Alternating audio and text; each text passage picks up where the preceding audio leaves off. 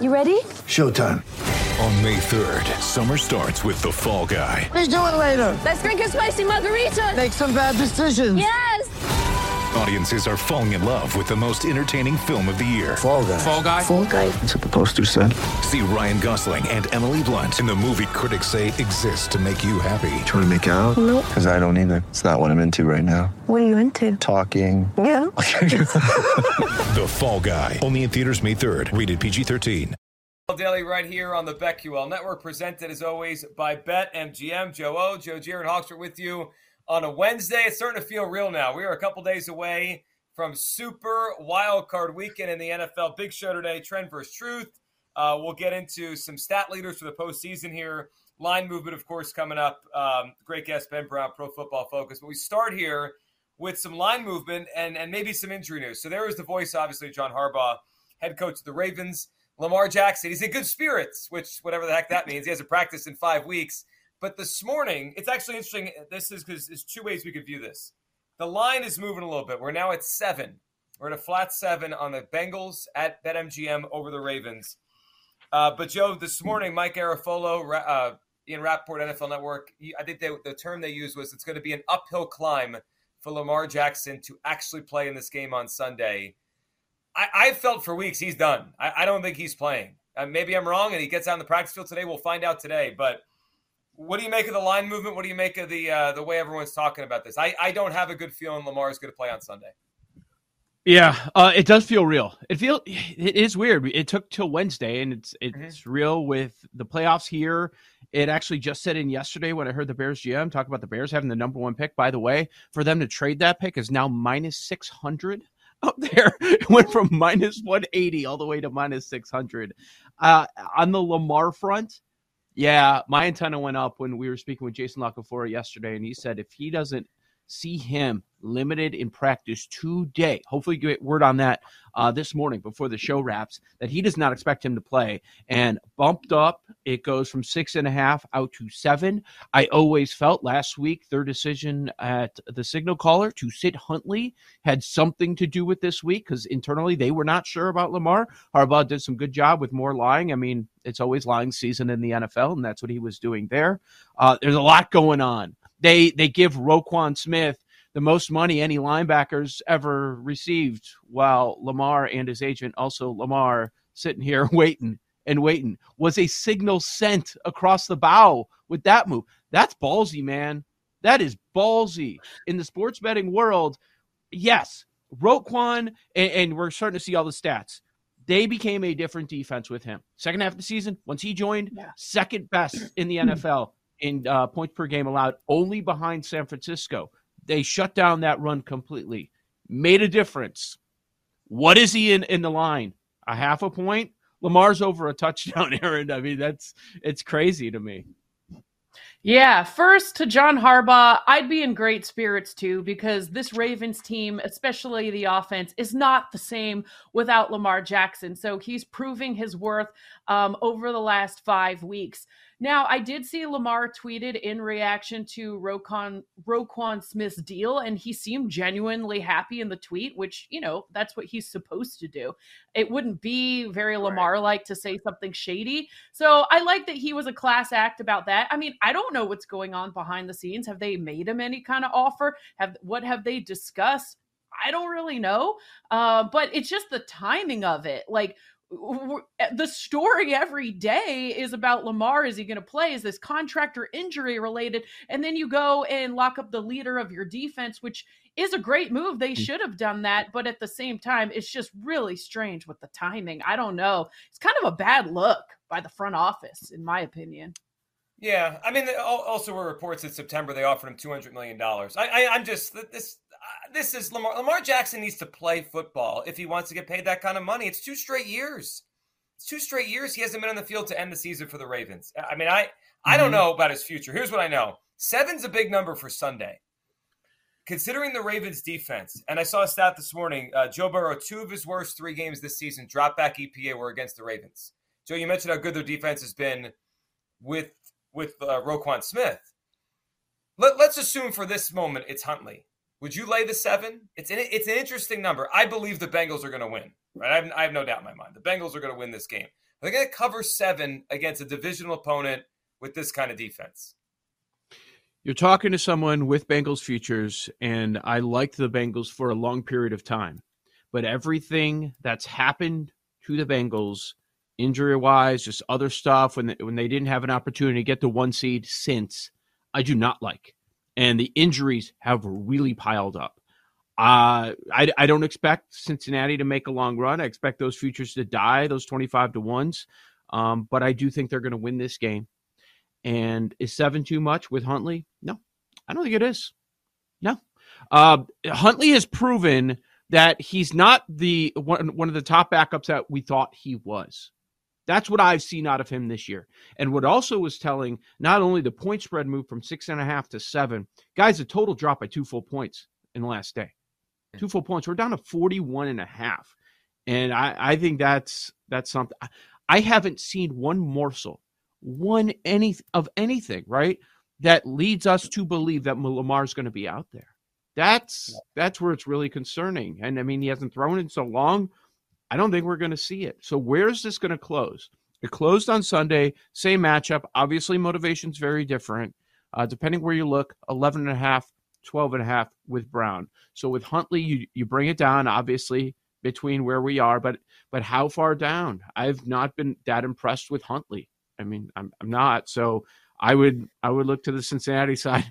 And as we talk this through, with Lamar's out there, like lock that teaser in, right? It's easy. Yeah, it is.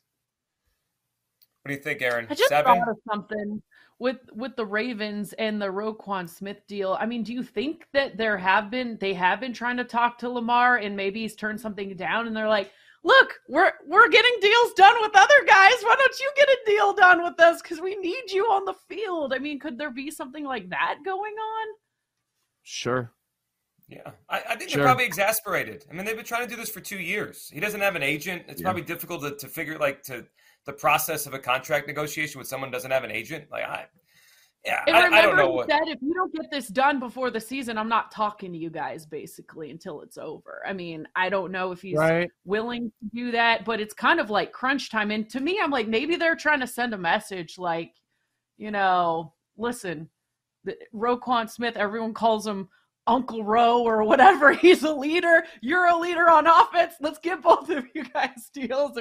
I don't know. Maybe he doesn't like what they're what they're saying to him. I don't know what's going on. But yeah, I just uh, the one thing about the Bengals, uh, they don't have a terrible defense. I think it's tenth total DVOA. Um, so I, I don't know. This is a tough one, but um, I guess it just all comes down to the quarterback position and what happens with Lamar. Um, but hopefully he's out there. I- Yeah, there's Lamar Um, right now. there's Thanks Lamar. for the call. He's telling us, "You're It's- playing Lamar." Breaking news. I un- I understand on on the uh, front office perspective. You're right, Joe. They're they're probably just. I don't want to say done with the situation because you don't you don't want to move on from a quarterback. You don't want to start over, but they're just they're just spent on it. They've got to be, and it, it gets to a time where you're like, okay, you can't hold our entire organization hostage. But I also understand the perspective from the fans that are probably freaking out right now. Like, what are we really going to go back? We're going to go back to the drawing board? Our draft picks are going to stink for the most part. Like, what what exactly are we doing here? So, how are we going to fix that? Do we remember what that the abyss of no QB looks like? That's a scary proposition. Even if you're strong everywhere else, even if you do have one of the top five defenses, go, go ahead enter the playoffs with a, a poor quarterback play, and you're not going to get anything done in the end. Yeah, uh, and then I think the big number is is the total. It's interesting, Joe, because the Ravens haven't scored more than 17 points in a game in six weeks. That's kind of Mhm. their ceiling right now, right? 16, 17. So uh, can the Bengals get to 24 or more? If they do, they might cover this number of seven. Even I mean, it's that not- all right. offensive line is the biggest concern for the Bengals. I mean, I think it comes Sure. down to that as well, uh, covering this seven. Definitely. I mean, it's that's it is. I mean, can they can they score enough points to cover it?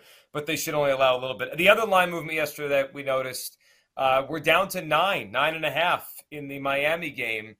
Is that a Tua move or is that a Bridgewater move? Bridgewater last week was like the backup, right? He was behind Skylar because he had the dislocated pinky. Is this about Tua or is this about all right? Bridgewater might be able to give it a go, and he's the quarterback Sunday. Interesting note. We had line moves on every game, side or total, every single game. And yes, this one jumps out the most because it goes through a key number, through the key number of 10. Is it a Tua or Teddy move? Uh, I think neither. I think it's a not Thompson move.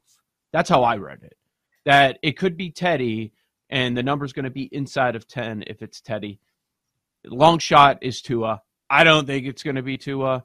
You know, ownership might come into play, which is interesting. So you make the playoffs, and there were rumblings that they are uh, not happy with the head coach.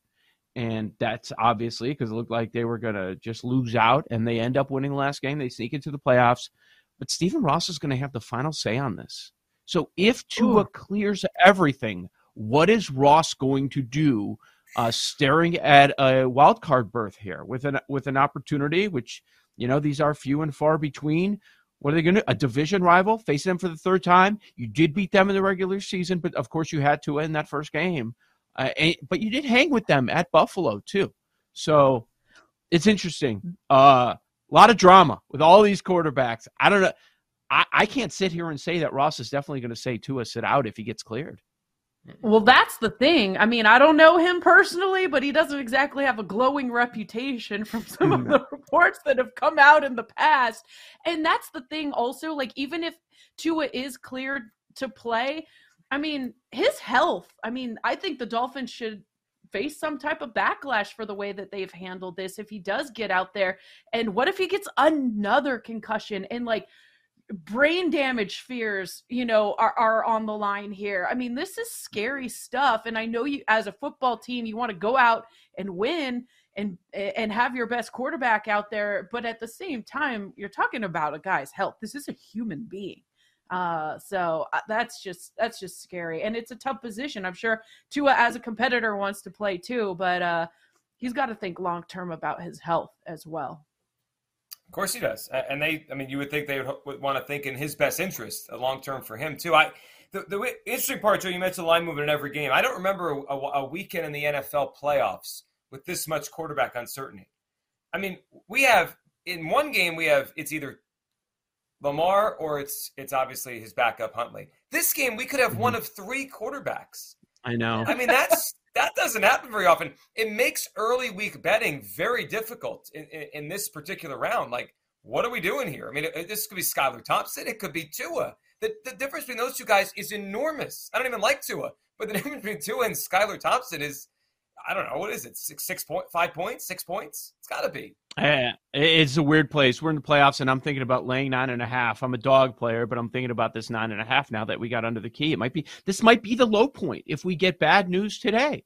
This might be the low point on the point spread yep. market. So, I mean, I we could always see uh, Buffalo piling it on certainly. And did you guys see back to where we started on the Chargers line? We're back. Yeah, yeah we are back. Jeez, wow. Oh, Paul's excited. We're not getting the three. We're not getting the three, no. right? Uh, Chargers Chargers moved from one and a half yesterday to two and a half. During the show, there were some pickums out there, and now we're Chargers two and a half. Yeah, I, I, there I are some. The Chargers are back, the better team. There are some. I do too, Aaron. There, there's some one and a half still out there, or maybe it moved back. But you're right, Joe.